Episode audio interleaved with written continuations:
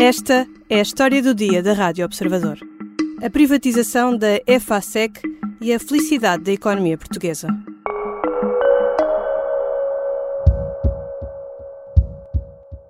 Hoje é um dia que é feliz para a economia portuguesa. A EFASEC, como tenho sempre dito ao longo do tempo, é uma das nossas grandes empresas tecnológicas. É Chegou a pertencer à empresária angolana Isabel dos Santos e esteve em risco de colapsar por causa do Luanda Leaks. Falamos da EFASEC, uma empresa portuguesa que em agosto completou 75 anos de vida, com sede no Distrito do Porto e que emprega cerca de 2 mil pessoas em Portugal. Nacionalizada em 2020, regressa agora a uma gestão privada para as mãos do fundo de investimento alemão Mutares. Foi um dia feliz para a economia portuguesa, disse o ministro António Costa e Silva.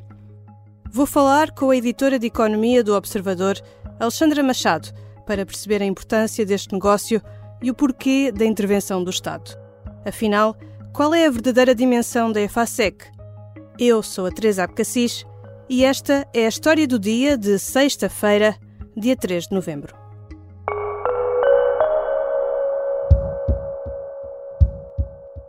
Bem-vinda, Alexandra. Obrigada, Teresa. O dia 1 de novembro, dia em que a EFASEC deixou de ser gerida pelo Estado, foi um dia feliz para a economia portuguesa? Essas foram as palavras de António Costa Silva. Foi um dia feliz, com certeza, para o Ministro da Economia. Livrou-se pelo menos de um problema. Livrou-se de um problema chamado EFASEC. António Costa Silva diz que foi feliz porque eh, entende que salvou a empresa que de outra forma, sem a nacionalização e sem esta privatização, teria possivelmente desaparecido. Eh, falta aqui mesmo, é o contrafactual, não sabemos o que é que teria acontecido se o Estado não tivesse uh, feito quer a nacionalização e agora não estaria obrigado a vendê-la. Uh, não sabemos o que é que uh, a EFASEX teria ido parar às mãos de alguém, se teria sido vendida, enfim, não temos esse contrafactual. Uma coisa é certa, há uma fatura e que não é pequena, que chegará a todos os portugueses. A nacionalização da empresa durou pouco tempo. Foi em 2020 que o Estado decidiu nacionalizá-la. O que é que estava em causa na altura? Em 2020, lembramos bem, era tempo de pandemia. O, o, Estado nacionalizou a IFASEC em julho, já, portanto, já tínhamos ido para casa todos confinados, mas o que levou mesmo uh, o Estado à nacionalização foi o caso Luanda Leaks. Uh, o Luanda Leaks, este caso uh, tinha a ver com os negócios da empresária angolana Isabel dos Santos, uh, que era a dona de 71% da EFASEC. Com as investigações judiciais que acabaram por cair em cima da empresária Isabel dos Santos, a EFASEC foi apanhada na curva e ficou com uma desconfiança e com uma reputação no mercado má, e os bancos, nessa altura, começaram a fechar a torneira de financiamento. A EFASEC é uma empresa que precisa muito de financiamento em contínuo, por causa do, do tipo de, de, produção que faz, que é ciclos longos de produção, e precisa que a banca esteja sempre disponível para financiá-la. Com o Luanda Leaks e depois com o processo que Isabel dos Santos tentou vender a empresa, não apareceu nenhum comprador, os bancos eh, fecharam a torneira. Assim que o Estado nacionalizou e isso foi o argumento de Cisa Vieira, que lembro que era o Ministro da Economia na altura que a empresa foi nacionalizada, em julho de 2020, Cisa Vieira eh, pretendia salvar a empresa, mas assim que foi nacionalizada, os bancos reabriram a torneira de financiamento, porquê? Porque tinham uma garantia do Estado para todos esses empréstimos, o que significa que se a EFASEC falhasse algum pagamento, o Estado por cima cobria esse pagamento. Esta questão de, de Isabel dos Santos e da EFASEC é que levou ou pelo menos foi o argumento principal para esta nacionalização, mas lembro, caso Luanda Leaks e FASEC, juntamente com uma pandemia em que fechou fábricas, fechou negócios, eh, levou a muito perda de negócio nessa altura, eh, e foi, aliás, o presidente da EFASEC, que é o mesmo ainda, Ângelo Ramalho, disse até que esse foi o, o ano mais desafiante da história da EFASEC, que na altura tinha 72 anos. E o que é que se temia que acontecesse se a FASEC falisse? Qual é que é a dimensão desta empresa na economia nacional? A EFASEC pesa muito no norte do país. Aliás, António Costa Silva ontem disse que se a EFASEC fechasse era o segundo tsunami em pouco tempo eh, no norte do país, depois do fecho da refinaria de Matosinhos da Galp. Eh, mas, enfim, eh, a nível nacional, é uma grande empresa, sim, nomeadamente pelos postos de trabalho que tem, são mais de 2 mil trabalhadores. Em 2019, antes desta crise toda, o volume de negócios da empresa estava acima de 350 milhões. Lembro-me que hoje está pouco acima de 100 milhões, portanto, houve aqui uma, uma perda de valor muito grande.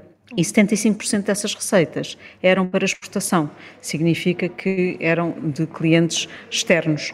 Parece muito, mas isto na, na, nas exportações nacionais pesa pouco mais de 0,4%. Eh, pode parecer pouco, mas para a Maia, para o Conselho da Maia, era a terceira maior exportadora na altura. Portanto, é muito importante em termos local. Depois, eh, tem muitos fornecedores portugueses e tem muitos uh, clientes eh, portugueses.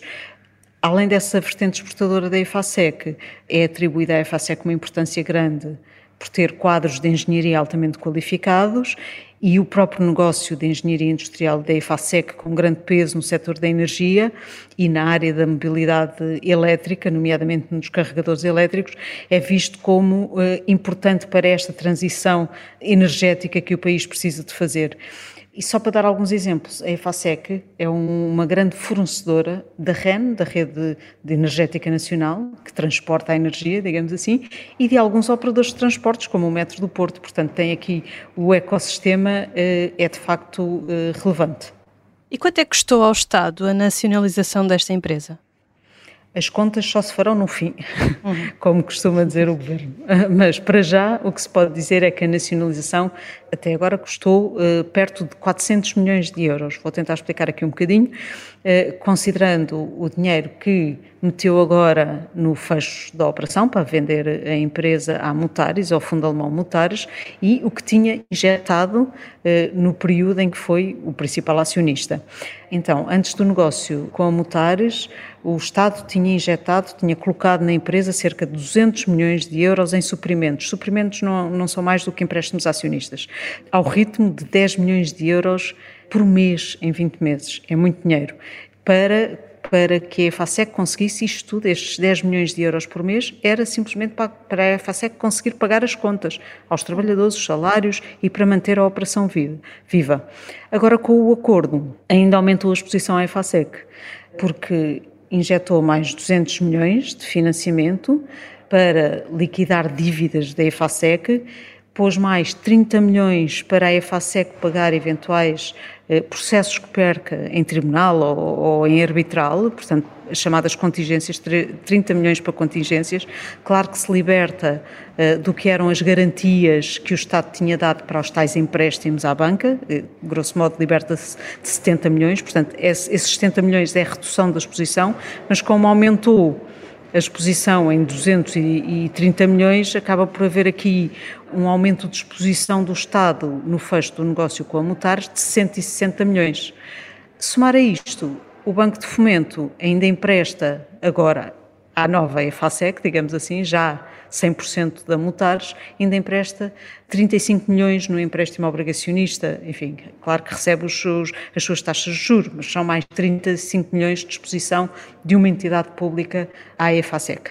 E por quanto é que o Estado vendeu a empresa ao fundo alemão Mutares? Lá está, não se pode colocar a questão nesse sentido, porque não há aqui um encaixe do Estado com a venda da, da EFASEC. O Estado até teve que meter dinheiro na venda. No entanto, entrega a EFASEC limpa de dívidas e saneada financeiramente. A Mutares entrou com 16 milhões de euros no capital da EFASEC. Além disso, ficou com o compromisso de entrar num financiamento à empresa de 60 milhões de euros. Portanto, no total, a Mutares eh, vai injetar, digamos assim, 76 eh, milhões de euros. No entanto, as contas ainda não estão fechadas, eh, como referi há pouco, isto porque, no âmbito do acordo de venda, o Estado garante que vai conseguir receber algum dinheiro quando a Mutares vender a empresa. A Mutares é um, é um fundo de investimento que o objetivo uh, será vender a empresa, não o pode fazer durante três anos, mas ao fim de cinco admite-se que a Mutares venda a EFASEC. Quando vender a EFASEC, o Estado ficará com dois terços do produto da venda e, entretanto, se a Mutares também decidir que a IFASEC tem que pagar dividendos ou distribuir outra forma de, de capital, eh, o Estado também garante 75% desse produto. Já voltamos à conversa com Alexandra Machado, editora de Economia do Observador. Na segunda parte, vamos conhecer mais detalhes sobre a venda da EFASEC à Alma Mutares e as condições em que este negócio foi realizado. E falamos de outra grande privatização em vista na economia nacional. Mas antes, um pedido. Se gosta da história do dia, siga-nos no site do Observador ou na aplicação que habitualmente usa para ouvir podcasts como o Spotify ou a Apple. Assim, fica sempre a par dos programas e dos temas mais recentes. Estamos de regresso à conversa com Alexandra Machado, editora de Economia do Observador. Alexandra, o Estado vendeu a EFASEC sem um preço, pelo menos para já, mas exigiu alguma garantia em relação à empresa. Bom, não sabemos exatamente o que é que está no acordo de venda, que garantias é que foram expressas e de que forma é que há mesmo garantias. De qualquer forma, o Governo uh, assume que a Mutares garantiu e comprometeu-se a manter o centro de decisão em Portugal, o centro nevrálgico da companhia, digamos assim, em Portugal, portanto o centro industrial, e que manterá a marca da engenharia portuguesa, preservando também a força de trabalho e a capacidade tecnológica. António Costa Silva fez questão de dizer que, durante todo este período, a Mutares comprometeu-se a dar todas as informações financeiras, continuar a dar todas as informações financeiras para o Estado ir controlando o que é que eh, está a acontecer na EFASEC. E em que condições é que a Mutares recebe a EFASEC? Qual é que é o principal legado da gestão estatal? não tanto da gestão estatal, mas da, eh, da, da venda, digamos assim, é eh, a Mutares recebe uma empresa limpa, eh, saneada financeiramente, livre de dívidas praticamente, e com a garantia, com este acordo, que a banca vai voltar a financiá-la em condições de mercado, mas vai continuar a, a, a, dar o dinheiro, a emprestar o dinheiro que ela necessita para as operações no dia a dia e, claro, já com os negócios conquistados, uh, António Costa Silva fala em encomendas de quase 800 milhões uh, e isso a Mutar já vai receber a empresa tal qual como está. Eu acho que está aquém daquilo que nós, uh, ao longo do tempo, sonhámos, pensámos e admitimos que fosse possível para a EFACEP. Pareceu-lhe um processo portanto, transparente. Uns dirão, por isso é que eu, na TAP, por isso é que eu acho que é muito, muito importante que nestes processos de alienação, de venda, eh, de transmissão da propriedade por parte do Estado ou do setor público, dentro do possível, eh, se faça o que é necessário para tornar transparente para os portugueses o que está a passar. Concretizada a privatização da EFASEC, há uma outra desnacionalização, se é que se pode chamar assim, em curso, a da TAP. Vês alguma semelhança entre os dois processos? Só no sentido em que o Estado foi eh, interventor em ambos e eh, o facto de ter ficado como o principal acionista em ambas as empresas, no caso da TAP até ficou o único acionista, mas em tudo mais são algo, eh, processos muito diferentes. A TAP é um porta-aviões com muitos trabalhadores, muito mais trabalhadores e muito mais negócios. Muito, é uma das principais exportadoras nacionais, mesmo a nível nacional, não só do Conselho ou do Distrito de Lisboa, a nível nacional. Não é por acaso que o plano de reestruturação obrigou o Estado a capitalizar a empresa em 3.200 milhões de euros, números substancialmente diferentes uh, dos da EFASEC. Ainda assim, o argumento do, do, governo para ambas foi o mesmo: a importância uh, das empresas para a economia nacional, nomeadamente para as exportações, a salvaguarda dos postos de trabalho. E em ambos os casos, o governo foi justificando as suas opções de ficar no capital das empresas pelo facto de considerar que só assim as empresas seriam salvas e que não iriam à falência. A TAP foi alvo de uma comissão de inquérito. A EFASEC vai ser a próxima? Já se fala disso. A iniciativa liberal já veio dizer que iria propor o estabelecimento dessa comissão de inquérito parlamentar. Eh, falta saber se recebe ou não a concordância do PS, que, como sabemos, tem maioria absoluta no Parlamento e, portanto, é ponto essencial para se decidir por uma comissão de inquérito. O PSD também diz que vai analisar, eh, mas também admitiu que poderia votar a favor de uma comissão de inquérito. Vamos ver, há aqui muito ainda para desbravar, de facto. E em que estado é que está a privatização da TAP e o que é que podemos esperar nos próximos tempos? Está a decorrer paulatinamente e agora aqui com um pequeno stand-by. O decreto-lei da privatização eh, foi vetado pelo Presidente da República e até que ele passe no crivo de Marcelo Rebelo de Sousa não pode haver processo aberto oficialmente.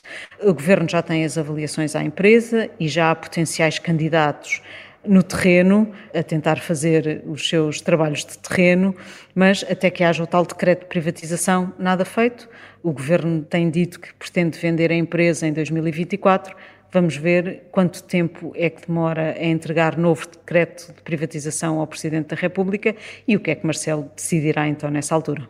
Regressando à expressão do Ministro da Economia, António Costa e Silva, com que abrimos este episódio, a economia do país anda feliz? Quais são os maiores desafios do governo nesta área? Não anda lá muito feliz. Ainda agora soubemos os, os, dados do terceiro trimestre da economia portuguesa revelados pelo INE, que dá conta de uma queda do PIB de 0,2% nesse terceiro trimestre face ao trimestre anterior, portanto ao segundo trimestre, e os dados não podem hum, estar a deixar muita felicidade ao governo e, e a todos nós enquanto país, até porque a conjuntura externa está a apertar, há duas guerras a acontecer e a subida das taxas de juros ainda está a fazer moça e é significativo o impacto que tem acontecido ao nível das exportações que estão a cair este ano e Portugal precisava muito das exportações num caminho de crescimento para conseguir crescimentos positivos trimestralmente. Vamos ver se o plano de recuperação e resiliência, o PRR, ajuda alguma coisa ajuda a puxar pela economia, nomeadamente ao nível do investimento, e se a ideia do governo de que está a apostar no consumo privado vai resultar. Obrigada, Alexandre. Obrigada, Teresa. Alexandra Machado é editora de Economia do Observador. Esta foi a história do dia. A sonoplastia é de Diogo Casinha, a música do genérico é do João Ribeiro.